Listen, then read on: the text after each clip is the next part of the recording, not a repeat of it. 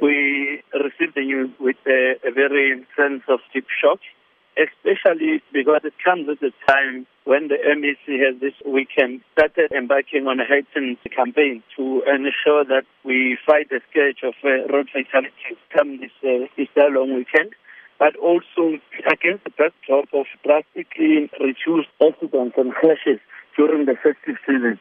So all these factors are a major achievement that the downward trend. Therefore, it's excellent because it involves learners as well. Now, this weekend alone, we had more than eight deceased in road accidents and road fatalities. How concerning is this number?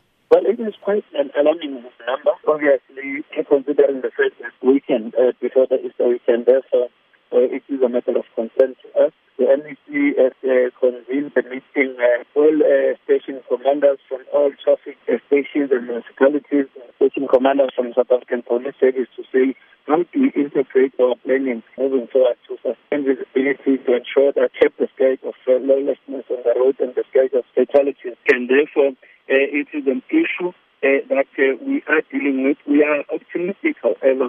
We rely on people, we rely on individual motorists to also behave, to also take responsibility.